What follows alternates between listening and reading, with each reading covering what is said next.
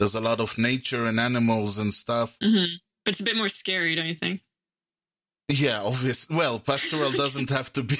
If you get caught in a tornado, that's not really a peaceful experience. Exactly. No.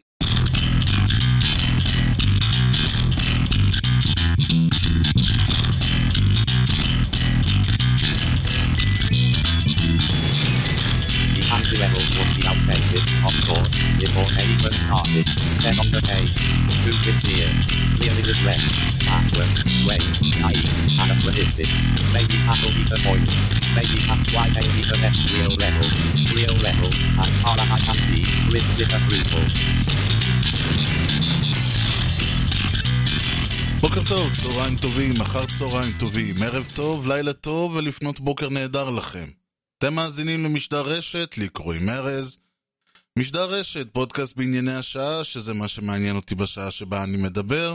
זה לא סוד שאני שונא ספוילרים, אני חושב שזה אחד הדברים שאני חוזרתי עליהם, שוב, מאז תחילת ימי משדר רשת. ובהרבה מובנים, אנשים חושבים ספוילרים, אז אוקיי, לא לגלות לך את הסוף של הסרט, לא לגלות לך את הטוויסט בעלילה. אני אומר לא, כשאני מדבר אני לא על ספוילרים, אני מבחינתי... כל דבר שהוא מעבר ל... אני הולך לראות סרט, אני לא רוצה לדעת שום דבר על הסרט הזה. מבחינתי כל דבר מעבר לכותרת, וגם זה לפעמים ספוילר. יש דוגמה שאני תמיד נותן, המלט, אבל שהרעיון הוא שאם אתה לא יודע שזה המלט, אתה לא יודע על מי המחזה עד שהמלט עצמו מגיע ומבינים את העניין, כי הסצנה הראשונה בכלל לא מופיעה. סתם דוגמה, אז הרעיון הוא שאני שונא ספוילרים, וזה בכל דבר. אחד הדברים שהכי קשה שלא יהיו בהם ספוילרים באופן הזוי זה מוזיקה. כיוון שכשאני בא לשמוע אלבום כלשהו, אז בדרך כלל אומר שאני שמעתי כבר איזשהו שיר מתוכו, והתחברתי לשיר הזה. וזה גרם לי ללכת ולשמוע את האלבום עצמו. וזה בדיוק התופעה, אמנם שוב אין פה איזה טוויסט, אין פה איזה סוד, אבל זה לא הסוד או הטוויסט שמפריע לי כמו העניין... שבעצם אני יודע עכשיו, אני אהבתי את שיר מספר 4, כלומר, אני שיר 1, 2 ו3, אני מחכה ששיר 4 יגיע. אז אני יכול לא להסתכל על רשימת השירים, אבל אז אני בעצם כל הזמן יושב ואומר לעצמי, אוקיי, הסתיים שיר עכשיו זה השיר שאני מכיר. הסתיים עוד שיר עכשיו זה השיר שאני מכיר. עכשיו, אני מודע לעובדה שזה פסיכוזה אישית שלי, לא משהו שהוא משותף לכל האנושות או משהו כזה. אבל לי זה מפריע, ולכן כשקיבלתי ככה יום אחד out of the blue אימייל מזמרת יוצרת מה שמכונה סינגר סונגרייטר שנקראת קלרה אנגל, והיא אמרה לי הנה האלבום החדש שלי, תאזין. מבחינתי זה היה תענוג, אמרתי אין לי שום דרך לדעת מי ומה ומה היא רוצה ומה זה אמור להיות ועל מה מדובר, פשוט לפתוח, הלכתי לדף של הבנדקאמפ, האזנתי ונכבשתי. זה היה גם, זאת אומרת, מעבר לעובדה שהיה פה לחלוטין, סייט אנסין, לא היה לי מושג, מי נגד מי, לא חיכיתי לשיר 4 ולא חיכיתי לשיר 7. יותר מזה, כל החוויה הייתה מבחינתי טריה לגמרי, כי לא ידעתי מי, מה, היו לי אפס ציפיות, לא ידעתי אם זה יהיה משהו טוב, או שזה יהיה משהו רע, לא יודעת אם זה משהו שאני בכלל אתחבר אליו, או שזה יהיה משהו שאני לא אהיה קשור אליי בשום מובן, ותסלחו לי מה אתם רוצים. אז מעבר לכל זה, גם ההנאה הייתה שגם אהבתי מאוד את מה ששמעתי, יותר מנכון לומר, מאוד אהבתי את מה ששמעתי. עד כדי כך שהדבר הראשון שקפצתי לראש היה, אני חייב לדבר עם היוצרת הזאת, אני חייב לדבר וככה להתחבר לה... כי אתם, כבר אמרתי את זה, אני לא אוהב לדעת מה כוונת המשורר, ומה הוא רוצה להביע, ולמה זה, ולמה אמרת ככה, ולמה השורה פה. אבל כן, סך הכל מעניין אותי העובדה שאומן, או כל אומן, לקח מתוקף איזושהי השראה, וחיבר בתוכו מילים ומוזיקה, ועיבוד והפקה, והם ניגנו ככה וניגנו אחרת. וזה בעצם מה שאותי מעניין כמאזין ובפודקאסט ובכלל, ואמרתי לה, בואי נעשה רעיון, בואי נדבר. האמת היא שכמעט קרה אסון טבע, גיליתי בערך אחרי איזה רבע שעה 20 דקות לתוך הרעיון, שאני בכלל לא מקליט אותה, כלומר שומעים רק את הצד שלי, לא את הצד שלה. התעלפתי, אבל למזלי ולשמחתי, מה שהשיבה זה ספורט, והיא הסכימה, יאללה בואו נתחיל עוד פעם. אז התחלנו עוד פעם, ואני חייב להגיד באמת שהניסיון שלי לרדת, כי איך לפני שזה כמובן ישבתי והזנתי לאלבום כל יום איזה פעם או פעמיים, בניסיון ככה להבין את הפלא הזה שנחשף בפניי. ואחרי זה באתי ופשוט אמרתי לה, אוקיי, בואי אני אגיד לך מה הרגשות ומה ההתרשמות שהציפו אותי בזמן שהזנתי, כי זה סך הכל הרעיון של מוזיקה. להציף אותנו ברגשות, להציף אותנו ברעיונות, במחשבות, בדימויים, בכל דבר. עכשיו בואי אני אפגיז אותך, תגידי לי מה את חושבת על זה. זה היה רעיון מוזר, במקום שהרעיון יהיה שאני בא וחוקר את היוצר על מה הוא עשה, היוצר בעצם קיבל ממני המאזין את מה שאני האזנתי אליו, וחיוותה את דעתה על מה שחשבתי. אני צוחק, כי זה יצא רעיון מאוד מעניין, והוא מאוד מיוחד לדעתי, כמו שהיצירה של קלרה אנגל היא מעניינת ומיוחדת, ויותר מזה, בניגוד למנהגי בקודש, אני לא משמיע מוזיקה, פה קיבלתי אישור מיוחד, אז בסוף הרעיון אנחנו גם נשמע שיר שלה, וכמובן אחרי זה אני אבוא ואשתף אתכם קצת בעוד כמה נושאים, וניפרד כמו שצריך, ועד אז אני מפנה אתכם אל הרעיון שלי עם קלרה אנגל, תבלו. Let's go back to, as I refer to it, the microscopic elephant in the room. Yeah. And because of COVID-19, I'm guessing you're at home now at Toronto? Yeah. So I'm not getting out much. So how is it by the way out there? Family, friends, is everybody at home? Yep, everyone's at home. My partner's working from home.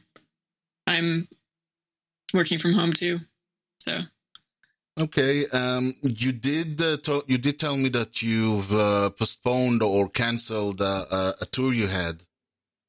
Yeah, I was supposed to go to Chicago and all through the Midwest in the States, and it took a long time to plan. I was really excited, but everything, all the news started to come in, and then I canceled the tour right before everyone canceled everything. I see. Well, so at least you probably didn't have to cancel a whole band, or is it just you playing? Yeah, it's just me. When I tour, I just go by myself because it's much simpler. Okay. When you do play live, and if you say it's only you, so I'm guessing you don't have to rehearse a lot, you don't have to work on parts. Well, I still practice on my own, but well, you should. Yeah, I know. One should, but yeah, it's much simpler than traveling with a whole group of people. I see. But the musicians that I do work with regularly, we don't have to rehearse a ton because I tend to work with people who kind of they get what I'm doing, and it's very minimal. We still rehearse, but I feel as though there's a few, like the drummer that I worked with, Paul Kolinsky, on this album. Mm-hmm. He's played on a whole bunch of my stuff over the years, and he just has a real feel for my music, and he kind of plays off my vocal phrasing and my guitar playing in a really wonderful way. And when you on a live show, do you have like guest musicians? Yeah, sometimes in Toronto, like Paul will join me. Oh, okay. So people who played with you on the album, it's not like you bring somebody and you say, you can just it's C minor, just play something. No, I wouldn't do that because I don't trust people to not play too much. The other thing, because the good thing about being your own band is that you don't have a set list, or you can play whatever songs you want. Yeah, you can kind of follow a thread of like whatever mood, whatever songs you want to play that night, you just play. I am restricted by the fact that I use too many alternate tunings, so I can't just jump from any song to any other song without a long moment of tuning. I'm not rich and I don't have like a set of all different guitars and different tunings that I can just grab. Tell me something. I've been hearing a lot of alternate tuning, which I always thought was something only jazz players and Joni Mitchell do. And all of a sudden, yeah. a lot of players. I don't know if you've heard of this guy, the tallest man on earth. I've heard his cover of Gillian Welch's "Everything Is Free." Is that him? I have no idea. Why did you hear of it?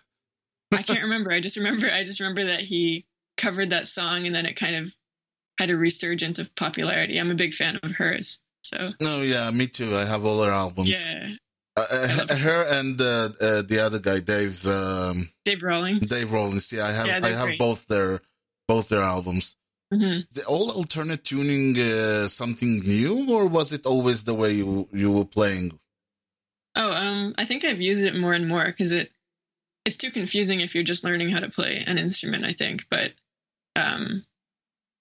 for me, it just kind of makes things strange for me, and that's always a good thing when you're trying to write a new song or something. I don't like to get caught up in my habits. Mm. Although I'm sure I am to some extent. Probably. Do you play with the tuning? So you say like you start playing around, or is it like I'm gonna try this set and whatever comes to mind? Probably a bit of both. Like I don't know. It's a very I like to confuse myself and get lost in things, and then see what comes of it. So and then I have certain like a fondness for certain sounds, I'm sure that I'll come back to, but it's not like I set out with a plan to be in a certain tuning. I just kind of end up there. I see. So if somebody calls to you and say, "Baby Alligators," you can say, "Sorry, can't." You know. Well, no, I know what tuning they're in. Is that what you mean? Or yeah, but you could say, "Well, I can't start retune the I can't do it." Depends on the mood, like it depends on how far away from that tuning I am. I might say I'll do it later. Mm-hmm. Or, yeah. Okay. You have, and when I got to your Bandcamp page, I always mm-hmm. like to look at whatever the artist did before. And you've done a lot of stuff before. You have tons of albums on your website. 2004 is the first one? Yeah. So you've been doing this for most a long of my time. Life, yeah. That's great. How do you decide which song goes to which album? Or do you just write songs and say to yourself, okay, this one for the album, this one for another time? I guess I'm always writing songs, so I just let them build up. And then when it comes time for me to record, I select the ones that I think are the best at that moment. Mm-hmm. And then there's an element of randomness to it, I guess, because I think that when you're writing songs, even if you're not trying to make some kind of concept album or something that's defined by some era, it still is in some way, because if you are writing them at that time, mm-hmm. it can't help but like seep into the material. So they kind of organize themselves in a way. So I mean, nobody really does concept albums the way they used to in the 70s, I guess. But those are pretty elaborate. Yeah. I mean, some people do. You do have a Canadian band called Fucked Up, which is actually doing concept albums. Maybe you've heard of them. I've definitely heard of them. I don't really know their music, but I didn't actually know they did concept albums. They do real concept albums with rock operas, well, hardcore operas. Yeah, it's they're like basically the other side of the spectrum from your music, but they do have a concept. But I think people do more thematic. Another example, "Funeral" by Arcade Fire, or "The Suburbs" by Arcade Fire. Those are mm-hmm. like thematics. It's not a concept, but it's a theme. That's true. Yeah. So do you use more? Do you try to find a theme for an album and then say, okay, let's pick the songs that fit the theme? I feel like it's the opposite. I think that the theme kind of finds itself. Like for this album, there's a lot of animals, right? Like kind of like weird, ghostly creatures that kind of move between realms on the album. And that wasn't something that I planned, but it was something that I was pleased with when I noticed. Mm-hmm. And I did do one concept album when I did Songs for Leonora Carrington. That's one of the albums that you might see. I forget where it is on my Bandcamp page, but it's like near the top somewhere. But right, it's like all songs based on the work of a surrealist painter and sculptor and writer, actually. So I'm jumping ahead. There is this feeling of I don't know the term. I know. I mean, I studied music like in high school, so. Mm-hmm. The whole idea, like, this is like Clara Engel's pastoral, you know, because there's a lot of nature and animals and stuff. Mm-hmm. But it's a bit more scary, don't you think? Yeah, obviously. Well, pastoral doesn't have to be. If you get caught in a tornado, that's not really a peaceful experience. Exactly. No. But there is the idea of a programmatic. Now I remembered. So there isn't the feeling of you being a little bit more programmatic than other, and this is why I'm asked about the concept album. Because programmatic, can you say what does that mean? Well, the whole the first flute represents the lady, who, and then you can hear the wind in the meadows.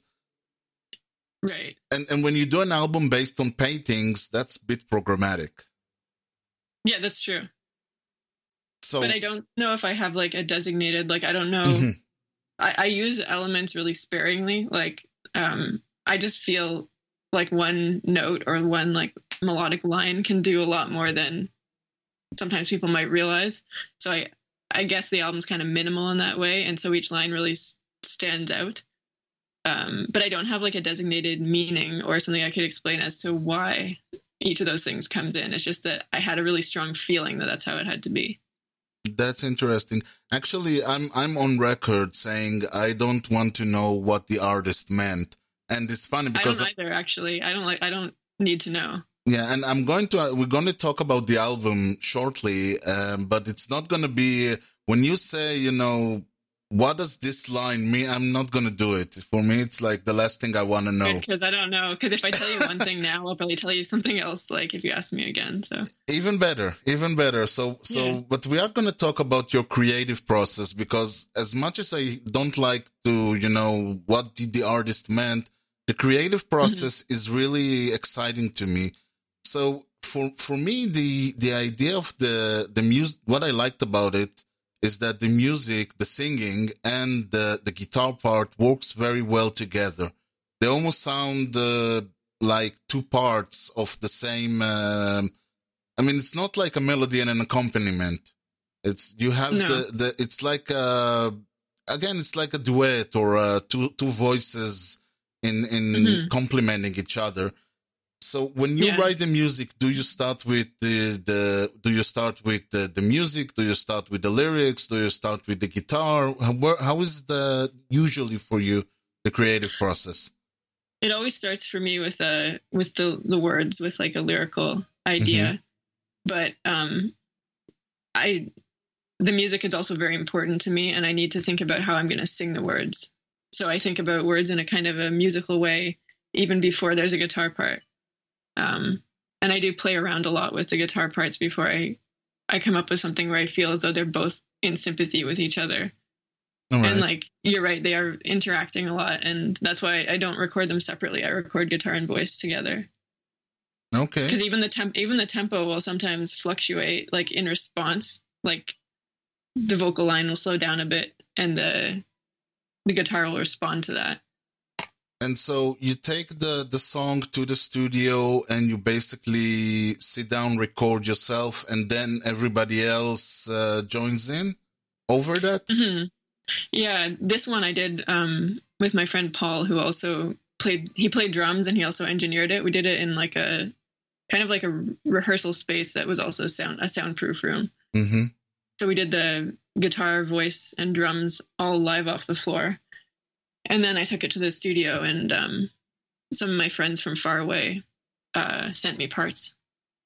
Okay, so the process is basically you have a friend who does slide guitar, and you ask him, can you do something over this? And he sends you parts back?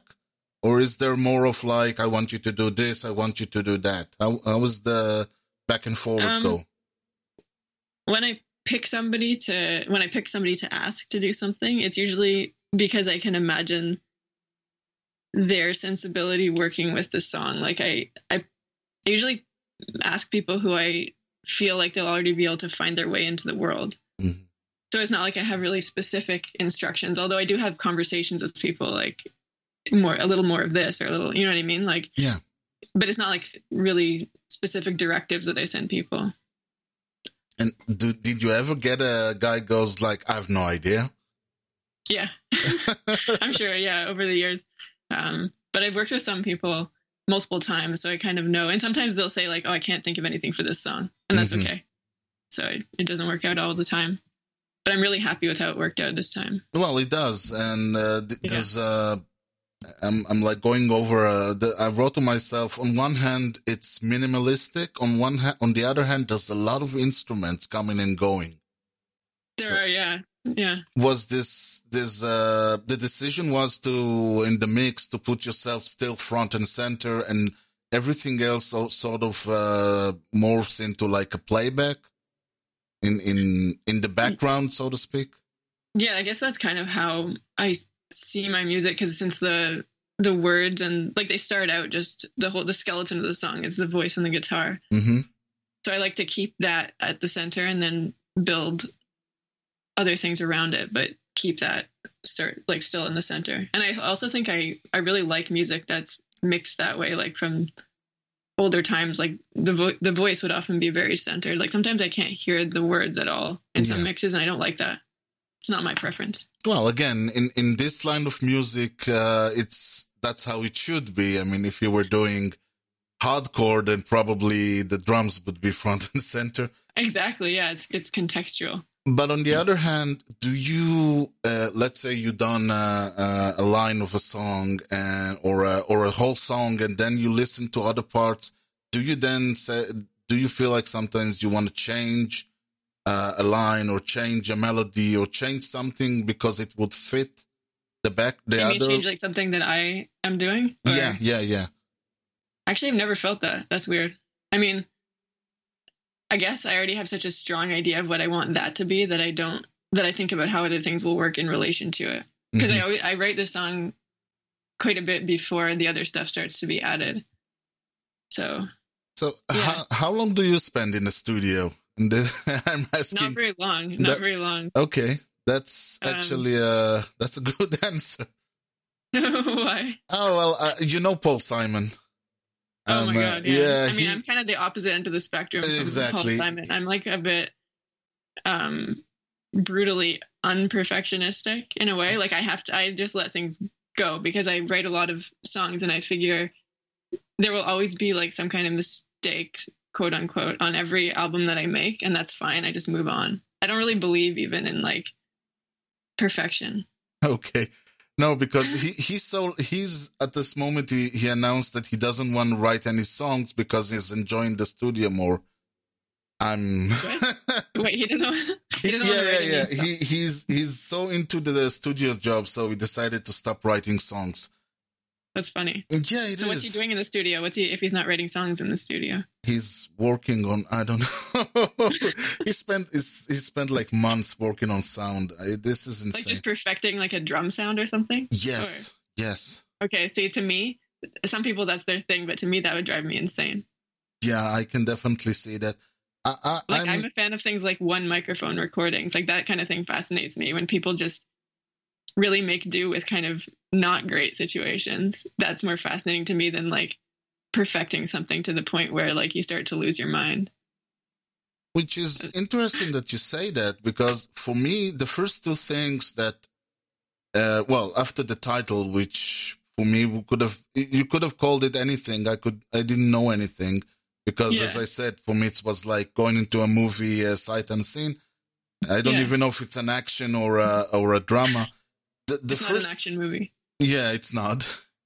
And the thing is, to me, the first thing was the art, and we will talk about it in a moment. The second thing was that your sound, the opening song, To Keep the Ghost at Bay, you sound so unpolished, and I'm meaning this as a compliment. Mm-hmm, it was like you sat, again, the whole idea was, to me, it felt like you were sitting next to me. Not mm-hmm. physically, but musically, so to speak. Yeah, I really like that. Yeah, and you didn't warm up, you didn't do anything. It's like, hi, my name is Clara, and this is the song, and you started singing. And, of course, when you get into it, the album begins to pick up speed, but it sounds so rough, so unprepared. Mm-hmm.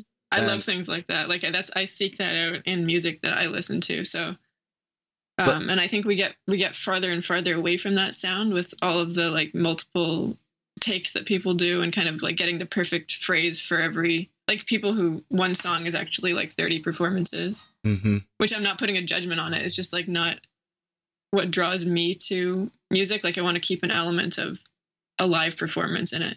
Of course. To each his own, and I think your strength is in this kind of performance. But isn't it a bit? Don't you feel a bit? You know, like, okay, this is like this is my first impression. Somebody, again, sight unseen, comes listen to me, and this is the first thing he hears. And isn't it like saying, I don't know? Somebody would go, "Oh, that's amateurish" or whatever. I'm trying to be very devil's advocate here. Yeah. Well, then they're probably music that they listen to is probably pretty removed from what I listen to. Okay. So you're saying this is a way for me to play to my own audience. Yeah, I think so. And I think there's a big appetite for that kind of sound more and more. Mm-hmm. Like of just people playing in a room. Like I think people do kind of miss that if they're hearing only music that's very, very processed. Well, during the past couple of months, we did get a lot of people playing in a room, I think. That's true, yeah. But sometimes the sound quality of that leaves something to be desired. So you're saying like this is best of both worlds. We get people in the room and it's a studio quality. With a decent microphone, yeah. By the way, what made you decide to release the album? A lot of artists postponed albums because they couldn't do publication, they couldn't do the hype, the tour behind the album, and all that. What made you decide to still release it despite the whole COVID thing? Well, so I had to cancel a tour that was supposed to be in support of this album, but the album was still finished and still needed to be released, and I'm like completely independent, so I do all the promo and etc. So I'm at home, I can still send the album places with email and stuff, so I decided to just do it anyway. Oh. Because like what else was I going to do? I can't tour, and I don't know how long I won't be able to tour for either, so. Right. Well, the upside is people have a lot of time at home, so they can listen to the album over and over. Exactly, yeah. Let's talk about the album a bit. Hatching Under the Stars. And I'm. How do you say it? Hatching Under the Stars. Okay, good. I always worry about my accent. The art is amazing. I've looked into this. This I'm guessing like a kiwi bird. That's my thing. And yeah, it feels sort of like that. Yeah, it feels so perfect to the album. When did you draw it? I drew the kiwi bird in November because I was doing the Inktober challenge when you try to make a drawing every day for the month of November. There's a challenge every month. I know. I can't remember which month. It's October. Everyone does like a drawing every day, so that was one of my Inktober drawings, and it was probably one of my favorites that I did. And it's like I said about concept albums, like I didn't intend that to be the cover, but at the same time as I was drawing that, I was preparing to record all those songs. So I feel like the spirit of the haunted kiwi bird kind of like is similar to the spirit of a lot of the songs that I picked to be on the album. So the drawing and the songs were created at the same time, or was this way before? What do you mean? Well, the songs, a lot of them had been written before I drew the bird, but I was still finishing a couple of them when I drew it. Okay, so the state of mind was there, you're saying? Exactly. And I mean, they're kind of both coming from the same source, right? Like, my brain. So exactly. Within like a short-ish span of time. So my concerns are kind of going to go into both, like, avenues of expression. And you do the art for all your albums? Lately, yeah. That's been the case more and more, because I've been doing more visual art over the years. It used to be sort of a side thing, and now it's become, like, not as central as music, but pretty important to me. Well, it's more of a total you in this sense. I would say. Yeah, I like it that I can kind of give a visual element as well. Now, the thing about the album, and as we said, there's you front and center, guitar and singing, but on the other hand, there's a lot of instrumentation. And I found, to me, was because the guitar, first of all, is very, I don't even know how to say it, like pointillist. There's a lot of... Yeah, I like that. Yeah, it's not like a rolling playing, and so the rhythm, the inner rhythm of the song is very sporadic, very pointillist. But on the other hand, the singing and the play and the background musics are like long notes, sliding notes. Yeah. To me, this was, again, everything. I liked everything about this album, so I'm keep going to say this was bad, this was good. But again, this was this unconscious decision for you to use those flutes and ocarinas and slide guitars and all those Well, the friend who did the ocarina, that was a big surprise. I sent her a bunch of three songs, and she plays a whole bunch of different instruments and just sent back some amazing parts to me. So I was really happy and surprised. I never would have thought of the ocarina, but I think it works perfectly. Mm-hmm. Yeah, especially people send me back a lot of stuff, and then I kind of pick from it. But she went kind of above and beyond and did a really nice clarinet arrangement for Preserve in Ice, which I really love. Yeah, and the ocarina especially is, I think it's sort of, you think you listen to a guitar, but then you realize it's this sort of flute sound, more of a wind instrument. It's a very unusual sound. Yeah. Yeah. So, but was this idea of contrasting one with the other, again, a conscious decision, or was it just something that came into... Came into being. Sort of like the kind of almost staccato guitar, and I think that's unconscious. Mm-hmm. It's also kind of the nature of the instrument. Like I also use a reverb effect on the guitar so that if I strike it quickly, right, it's not over. Like there'll be a ripple effect. So I think I make use of that. Right, and this is a very, very weird effect. I mean, again, from the start you can hear it. The moment you do the harmonies on the first, it almost feels like one of those lights that flickers out. So it's the harmonics. Are you talking about like the little high sounds? Exactly. Yeah, I'm very fond of harmonics. Yeah, I was going to ask you about it. You use those in... Again, I haven't listened to every song in the universe, but you use those... Very different than other people. Usually, that's interesting. I don't know how I came upon that. That's just something. It's one of those things that I used to use it a little bit, and then I got more and more deep into seeing how I could use them. Because I just love the sound of them. I can't even explain it. Well, they are a bit.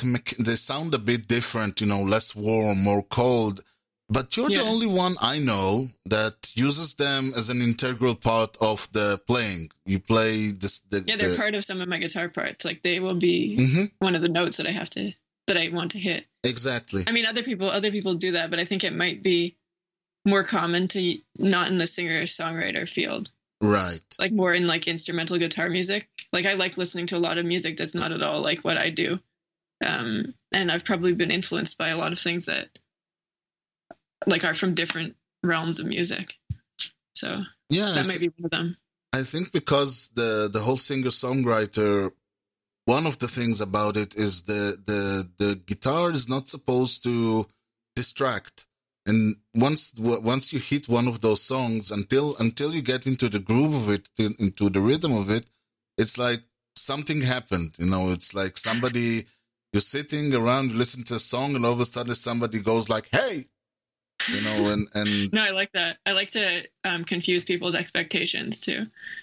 Because I think it's sort of like why I like poetry is that it makes you look at something in a different way. Right. It's like playing with people's expectations. And I think the harmonics kind of do that. And a lot of singer-songwriter music, I do like, I don't know, I like some music from probably every genre, but I'm not that interested in like strumming all the time. There's a lot of strumming that happens in singer-songwriter. Yeah, there is. In that genre, you know? And on the other hand, as I said, you get into the song because the other part of the whole structure is that it's very repetitive, and keeping that interesting is very, very hard. I can definitely say you're having a very difficult balancing act here between too repetitive and the idea that okay, let's change up stuff. I don't even think about it. I think I have a very long attention span if I'm interested in something. So, like, do you know the recording, Jesus' Blood Never Failed Me Yet? No. Okay, Gavin Bryars and Tom Waits. I'll look it up. It's like a one long song that lasts. It's a whole CD. Oh, okay. And it's one line. And I used to listen to it. There's a period when I listened to it every day, like years ago. Yeah. And I know it's not. Never bored. I was just like, because it keeps like subtly changing, and it's just like a, I don't know, it's a kind of a weird incantation. Do you listen to a lot of drone sound? I'm not talking about drone metal, but a lot of I have a few albums that are basically 20 minutes, just you know, something going over and over and over. Is this something? Sometimes I like, you know, William Basinski. No. Oh, okay. I like his like the disintegration loops. I really liked a lot, but I don't know. Well, again, you won't hear it in the party, but yeah. or where you're doing where you want something more uppity, but they have their places. Yeah. But is there a point of view saying, okay, this is maybe because some of the songs are also very long, like 8 minutes and 8 minutes of repetitive music. Somebody, I know, but some movies are like 2 hours. Okay. So I feel like a song is supposed to be short, but it's a weird thing that we've decided. Mm-hmm. Because there's so many like old folk songs, like Gillian Welch, another example. Yeah. I Dream a Highway is also one of my favorite songs. Yeah, exactly what...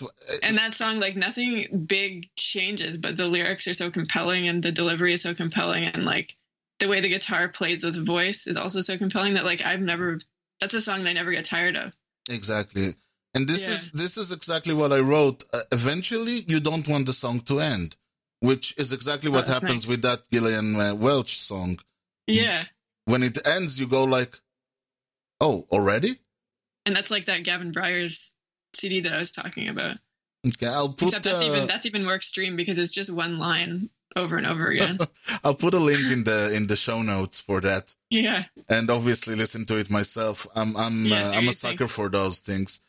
Yeah. So the opening song, To Keep the Ghost at Bay, it's basically, as I said, a declaration of sort of fragility. As I said, you don't come in, you know, welcome to the show or whatever. It's very, as the song progresses, you move into a more assured, more, let's say, based. There's two parts to the song, I think. Well, there's a first, there's a coda at the end, but the idea that you start with something which is less... on your 2 feet, and then you move into something which is less, more based. Mm-hmm. Can you tell me a bit how did that came to be? What was the idea behind? Unlike other songs, this is where you have like two different parts.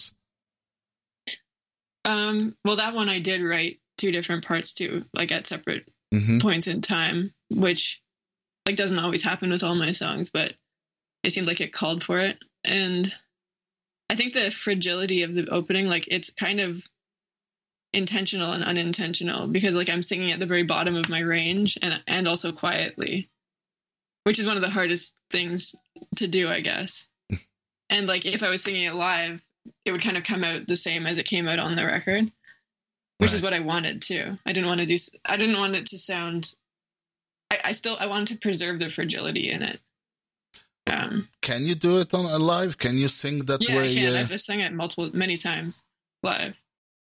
I mean, it sounds different because there's not like all the musicians playing on it who played on it. It's even more fragile, I would say. Yeah, I guess so. Or sometimes maybe it's more bold sounding. Like it depends on my mood or my voice that night. So the idea is that I think, and to me, there's a lot of emotion in the album, and the music serves the emotion. And again, I have to go back to how much of this is planned and how much of this just, you know, you wrote the lyrics, you had a state of mind, and it just, how much of it was like, let's call it by chance or by inspiration, and how much of this was like, okay, I need a different part because the lyrics demands more of this? Well, there's an element of that because when I'm writing the song, like sometimes it'll go through multiple like incarnations where it has like a certain guitar part and then it's not, I don't feel like it's working well enough. So I work on it some more. Mm-hmm. So that's, I guess, deliberate, but it's always in service of like fitting the emotion of the song. Right. Does that answer your question? Or? Yes, it does. How do you call, this is French, I think. Oiseau rebelle. Can you say it again? Oiseau rebelle. Okay, I was not going to be even close to that. It's like rebel bird. All right. There's also a quote from Bizet's Carmen. Oh, the famous chromatic thing. Yeah, exactly. All right. Love is a... And it's funny because the guitar part originally, it sounded like a really slowed down version of the instrumental lead in to that song from the opera. Right. So it was kind of a bit of a joke internally for myself, but also it does talk about a songbird, so I thought I would use that title. Well, we did say there's a lot of animals in the album. A lot of animals. Now, there was one of my favorite ideas in music is, let's call it the procession. So you start with one person and a guitar, and then another instrument arrive, and then another instrument. And I love that too, as you might have noticed. Yeah. But the idea was, on the other hand, it's all so subtle. It's not like you get halfway to the song and the drums begins to kick in and then the guitar. Yeah. So again, you had to balance this so very gently between adding more instrumentation. Like we end up with another voice. This is, I think, one you end up with a male voice. Am I correct? A backing vocal on that song. Definitely a lower voice, Cinderash, yeah. So it's like all of a sudden we end up with a down voice, but on the other hand, you had to keep it. Was this a lot of studio work? You had to like, you know... Well, it's a matter of like tweaking the levels of, so it's not overpowering, but that particular singer, Cinderash, is a really versatile singer. So I think they just kind of modulated their voice, so it was really quite seamless to fit into the mix like that. Well, okay, speaking of on the next one, Preserve in Ice, there is an even, I would even say, like a folk choir at the end there. It feels that's like all me. That's I'm singing with myself. Yeah, but the idea was it felt a little bit like something you would hear, you know, like in a caravan or whatever, some sort of. That's kind of what I was going for. Like a wordless, just cyclical kind of chant thing. And again, there's the titles and the lyrics all very suggestive of programmatic, like a painting. You dedicate this to Marc Chagall. Yeah, sorry. And but on the other hand, again, you can take all that away and still enjoy the song because it doesn't shout. It doesn't... And this is what it means, or this is... Yeah. You mean, like, it's not instructing you on how to interpret it? Yeah, but on the other hand, it does give you a very strong suggestion. So yeah, I like that. Like, I like a title that will intrigue someone, but also not dictate how they interpret the song. And I would even say, if I was like, going strongly on that one, I would say the guitar sounds like the icicles, and yeah, it does. It sounds very, very like spindly, like wintry kind of. I mean, I can give you my impression of it. It felt like there's the ice and something very warm inside, melting from inside. This is. Oh, I love that. That's such a good image. And the ending, of course, was. And to me, the ending was very like, again, back home after. And I'm getting old. I'm like, this is the last place I want to be when I'm talking about music. But for me, it was after this whole thing, you come back to like the cabin in the woods or the cabin on the ice, and you sit next to the fire and listen to. Yeah. Nice. Okay. Speaking of titles, Baby Alligators. Yeah. I was like, and you have to understand, I'm not sitting with the lyric sheets or with the thing, and all of a sudden the first thing is like baby, and I'm baby. I know. The last word I would like to hear from you, I thought. I know. Until the second word came in, which was alligators. I know. That's what one of my friends said, the same thing, that I was like really messing with people's expectations there, because you hear the word baby and you immediately think, oh no, like what is this? Like it's kind of just a silly pop song, right? Right. But then alligators changes everything. Exactly. No, I like doing that. I especially like doing that live because I think it does confuse people.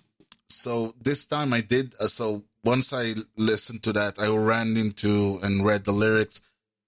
This is not your typical. I think there's a very, very strong case for poetry in here. I would The prosecutor presents Baby Alligator as prosecution evidence number one for poetry. Oh, you mean a case in favor of poetry? In favor of poetry. In if I'm accusing you of being a poet, this would be number one evidence. I'm happy to be accused of that. I feel sometimes like I should have been a poet, but I like music too much. But your poetry is musical. It's. I know, but I don't feel part of either. Like, I don't feel part of that world. Like, I'm not a published poet or anything, but I definitely like. I read a lot of poetry, and I have a lot of appreciation for words, and I feel like that's pretty evident with my music. But and I also feel like I want poetry to feel more urgent than it sometimes does, like less kind of snotty and academic or something. I want it to be more full of feeling and immediate, and I feel like music makes that possible. Well, it does. And while the music is very structured, the lyrics are very unstructured.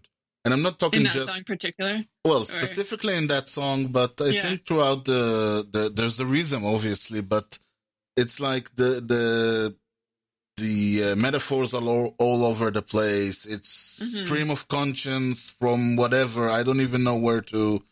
It's like one of those you can pick up every line and you don't even know where you are. And if I said that baby was the last word I wanted to hear from you, and alligators was even worse than that. And they because again, baby was, I don't know. I don't understand how this come into the conversation.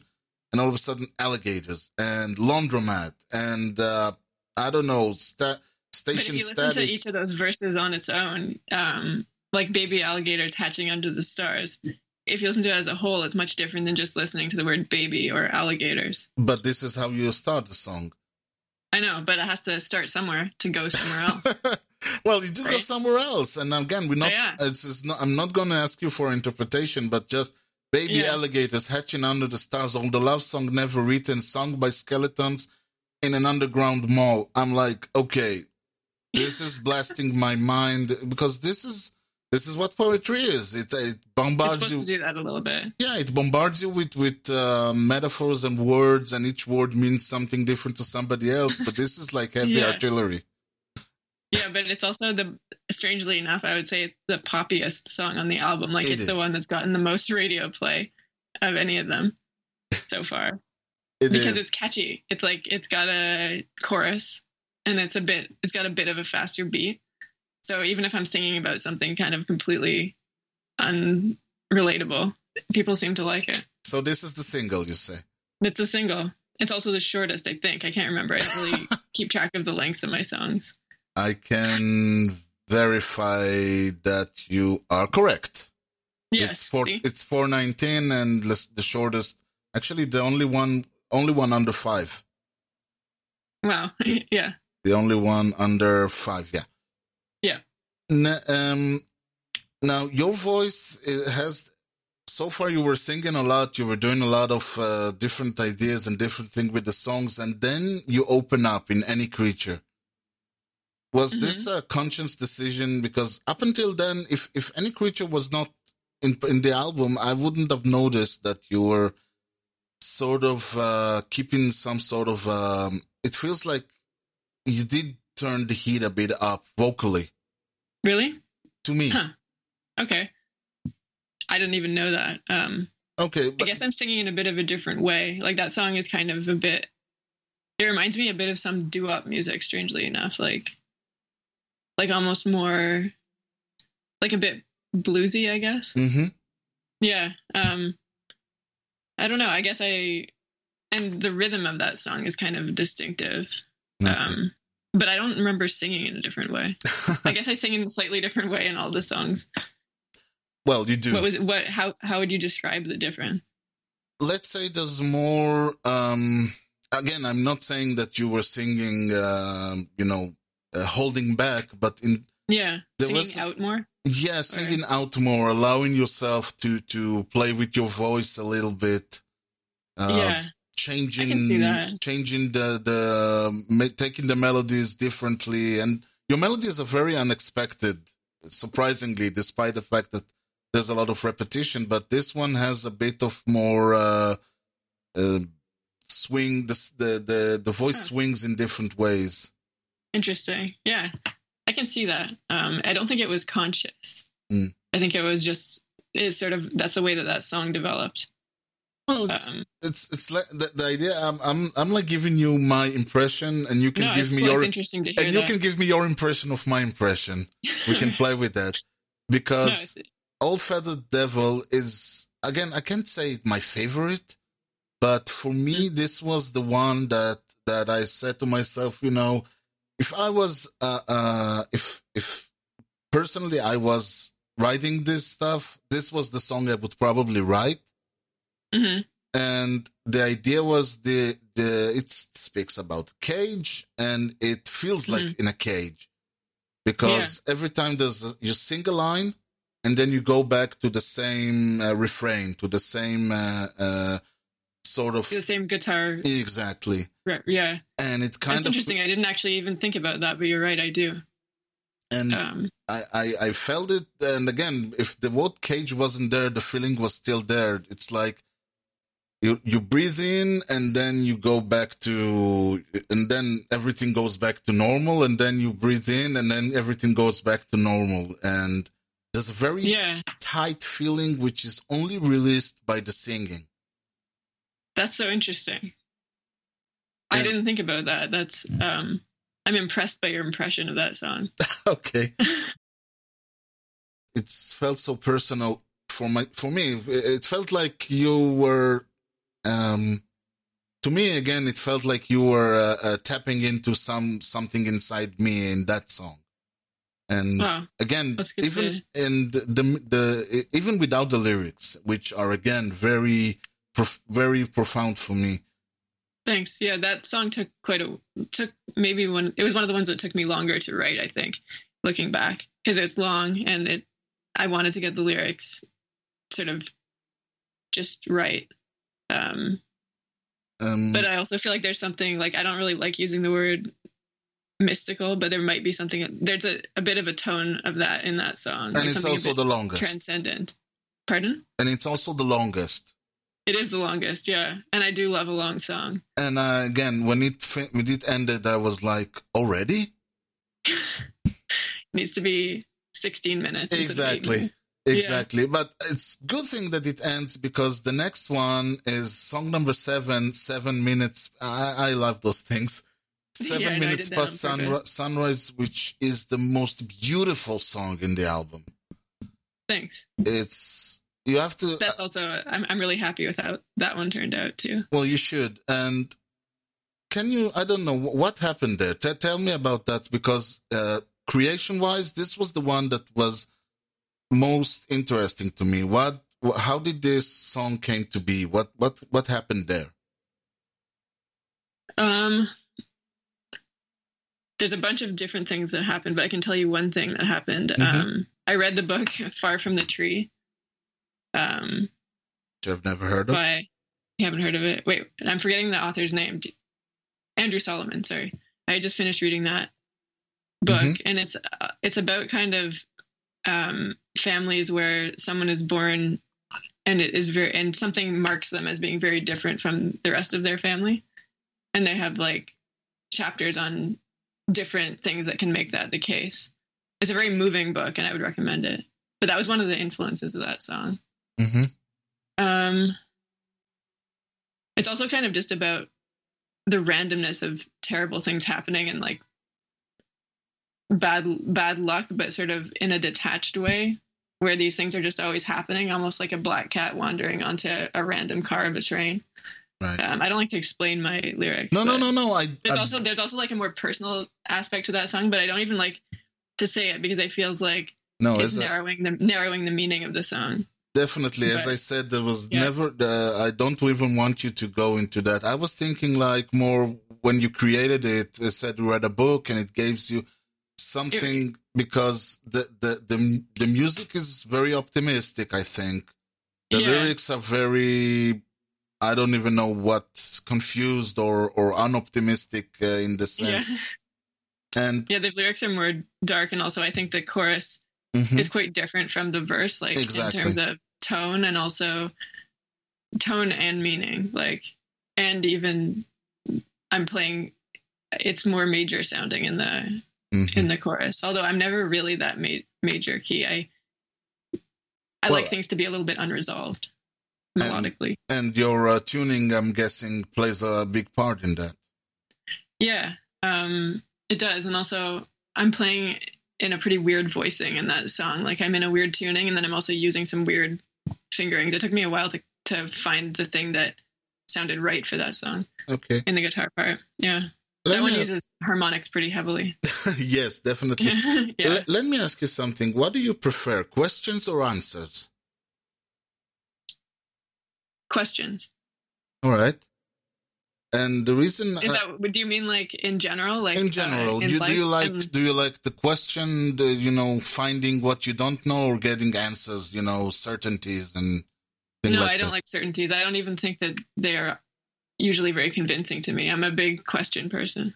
Well, because here is again, I'm looking at my notes, and this is I'm skipping over Little Blue Fox. It's a cute song.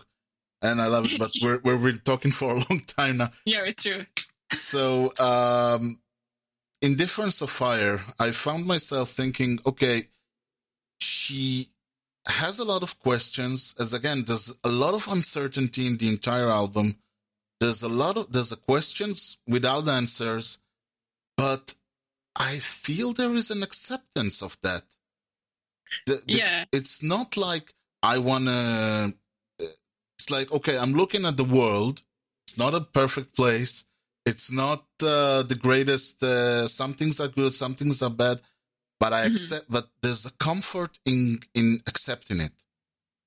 Yeah, I think that's a good interpretation. Like the tone of that song is pretty different than all the rest of them. And even my headspace when I was writing it, I wrote that one last. And it's kind of, it almost feels like from a different perspective from a lot of the other songs. I wouldn't say it offers a big like resolution or answer, but some kind of maybe quiet acceptance. Yeah, and there's a comfort in that, I think. Yeah. When you say you prefer the question, you preferred uncertainties, I think, because, you know, in modern times and all that, we when we were like 100 or 1,000 years ago, we had all the answers. You were told who you are, what you're gonna do, where you're gonna be in 20 years or 30 years if you're gonna live that long. Yeah, we had much less choice, I guess. And now we have, we don't know anything. And to me, it's saying, knowing that, accepting this, learning, finding the comfort in that, I think is personal philosophy here. I think this is like the uncertainty best, or like an acceptance of an uncertainty at some level. Mm-hmm. Yeah. No, I think that's a good interpretation of the song.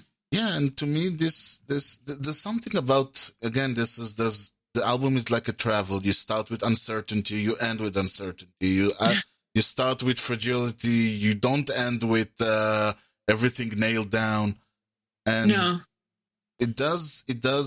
I find fear and comfort simultaneously. I find sorrow and warmth simultaneously. And I really think you've done something amazing in here. And I'm basically, the next thing after I finish with this would go and start binging on everything else. Oh, well, thank you.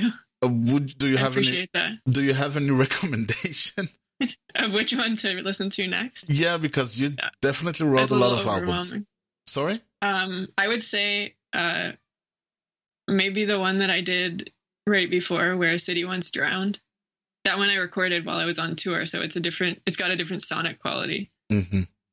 But it was all recorded in one night, except for some overdubs with my friend who's a cellist in Pennsylvania.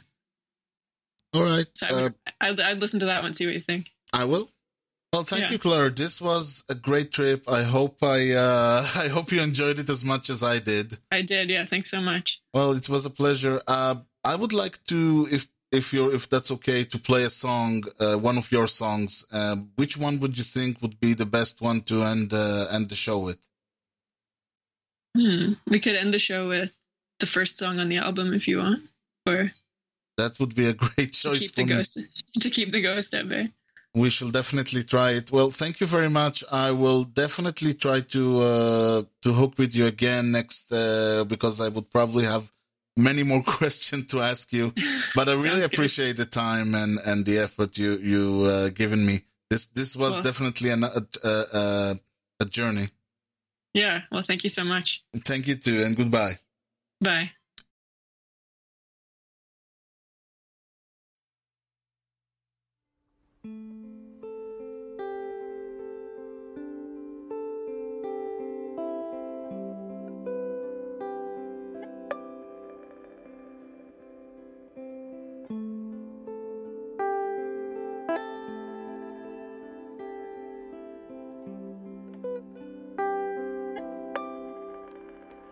I've been trying to be brave, to keep the ghost at bay. I tried to feed you, starve you, sing for you, locked you out on the coldest night.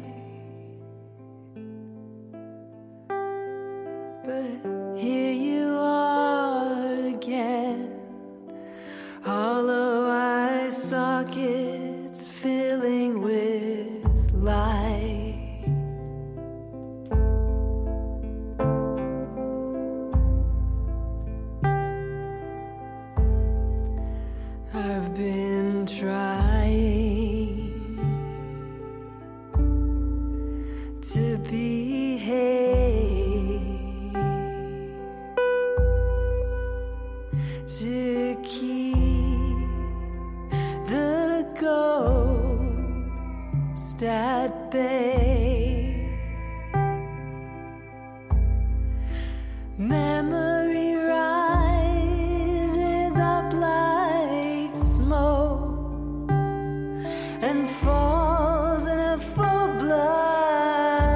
Time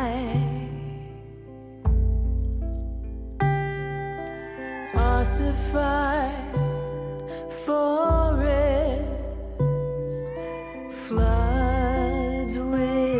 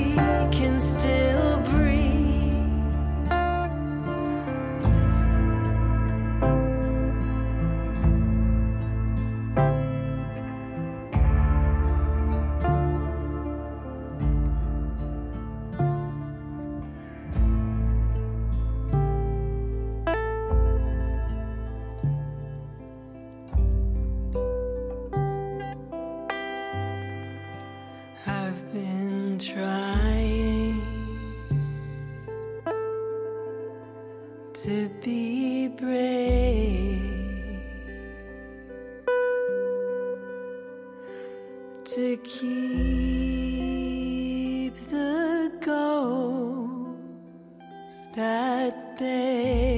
Ladies and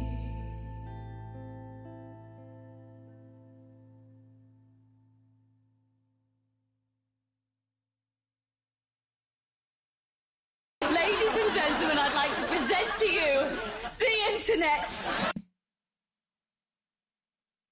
הייתי אומר וואו, אבל אין הנחתום מעיד על עיסתו, אז אני אומר שאחרי שאני מאזין למה שהיה, אני אומר וואו, לא בתור מישהו שהיה חלק מהשיחה הזאת. אבל זה באמת היה וואו מבחינתי. זה עד כאן רעיון וכל זה. תראו, יש סך הכל, ואני לא אומר את זה סתם, אנחנו נמצאים, ואני יודע שזה נורא... אוקיי, אין מה לעשות, אוקיי? לא יהיה עוד מוצרט, לא יהיו עוד ביטלס, לא יהיה עוד באך, לא יהיה עוד, אני לא יודע מה. אבל מצד שני, בניגוד למישהו שחי במאה ה-18 ולא ידע מי זה באך, למרות שבאך, אנשים חושבים שבאך היה איזה סלב, איזה סופרסטאר, לא. אף אחד לא ידע מי זה באך בחייו. כלומר, אף אחד, אני מדבר כמוני וכמוכם, לא... וגם אחרי מותו, ולקח זמן עד שהיצירות שלו התגלו, ומוצרט כידוע מת חסר קול, וכל מיני שטויות כאלה. וזה לא שהעמך ברחוב ידע לזמזם את הסימפוניה השמינית של בטהובן, כל מיני דברים כאלה. שאני אומר, לנו יש את היכולת להאזין למוצרט ולבאך, וכמובן לכל מה שהיה בשנים האחרונות, והיכולת שלנו ליהנות ממוזיקה, והיכולת של יוצר, כמו קלרה אנגל וכל יוצר, להגיע לקהל, להגיע למאזינים, להגיע, שוב, היכולת שלי כארז לדבר עם מישהי שנמצאת בטורונטו, בקצה השני, שטוב, לא כל כך הקצה השני של העולם, אבל אקרוס, כאילו, מעבר לים ומעבר ליבשות, ולדבר איתה ולקבל את כל ה... לדבר עם היוצר הזה ולקבל את כל הדברים ולשתף בעצם, להשתתף בעצם בחוויה, זה משהו שלא היה קיים שנים. כאילו, תחשבו, למשל, איך זה היה נשמע בשנות ה-80, בשנות ה-90 אפילו. כמובן שלפני זה, מי כן היה מצליח להגיע לאומן? לאיזה אומן היה בכלל מצליח להגיע לקהל? אני לא מדבר קהל בישראל, אלא קהל בקנדה או בארצות הברית. כל הדברים האלה היו, לא היו, וזה שעכשיו קרתה קורונה, ובכל זאת אנחנו יכולים להמשיך ליהנות מהמוזיקה, אולי לא ללכת לראות אותה לייב, אבל כן לראות אותה ביוטיוב, או בזום, או באינטרנט, או בכל דבר אחר. זה מראה עד כמה הכוח הזה של מה שאני קורא לו תור הזהב של המוזיקה בכלל, עד כמה הכוח של זה הוא גדול, וזו דוגמה אחת מיני רבות לעניין הזה, ואני יותר ממודה ויותר ממאושר שהייתה לי הזכות לשתף את קלרה אנגל בחוויה שלי עברה, ולתת לה לשתף אותי בחוויה שלה כיוצרת. וכמובן שאם יש מישהו אומן או יוצר או בכלל, או מישהו שסתם רוצה להגיד לי אהבתי לא אהבתי, טוב לא טוב, מעניין לא מעניין, כל דבר שהוא, אתם יותר ממוזמנים, אפשר ליצור איתי קשר במייל. המייל שלי הוא erez@shtrudel.co.il, ארז E-R-E-Z, משדרשת כותבים כמו ששומעים. אפשר כמובן להיכנס לאתר משדרשת co.il, אפשר למצוא שם את כל משדרי העבר, את הלינקים לכל, דיברנו על מוזיקה ודיברנו על אומנים ודיברנו על כל מיני את זה, כל הלינקים נמצאים באתר. אני יותר מזמין וממליץ ודורש מכל אחד שנהנה וראה שתלכו, תיכנסו, יש לה, האלבום שלה Hatching Under the Stars נמצא כרגע כרגע נמצא בכלל בבנדקאמפ לרכישה, יותר ממומלץ, אמרתי, אני אישית מאוד אהבתי ואני ממליץ בחום, ועוד כל היצירות שלה ושל המון המון אומנים אחרים, ואפשר לגשת וליהנות מהם, ובאמת הכל פרוס בפניכם. כל הלינקים נמצאים כמובן במשדרשת co.il, אפשר כמובן להירשם דרך האתר, להאזין, אפשר להירשם ל-RSS, להאזין לפודקאסט ב-MP3, להוריד אותו למחשב או לטלפון, או דרך האתר פשוט להאזין. אפשר להירשם דרך אפל פודקאסט, טיצ'ר, רדיו פאבליק, אפשר לגשת לערוץ היוטיוב של משדרשת, ובספוטיפיי, כל הלינקים מצויים בתחתית האתר. וכמובן שאפשר להמשיך את הדיון ולשתף דרך טוויטר, twitter.com/erez, ופייסבוק, facebook.com/משדרשת. עד כאן להפעם, אני בהחלט רוצה להודות לכם על שהזנתם. המון המון תודה לקלרה אנגל הזה שהיא נתנה לי את הזכות לראיין אותו, ונתראה במשדר הבא, עד למשדר רשת הבא, אני הייתי ארז, שיהיה לכם המשך יום נהדר, ולהתראות.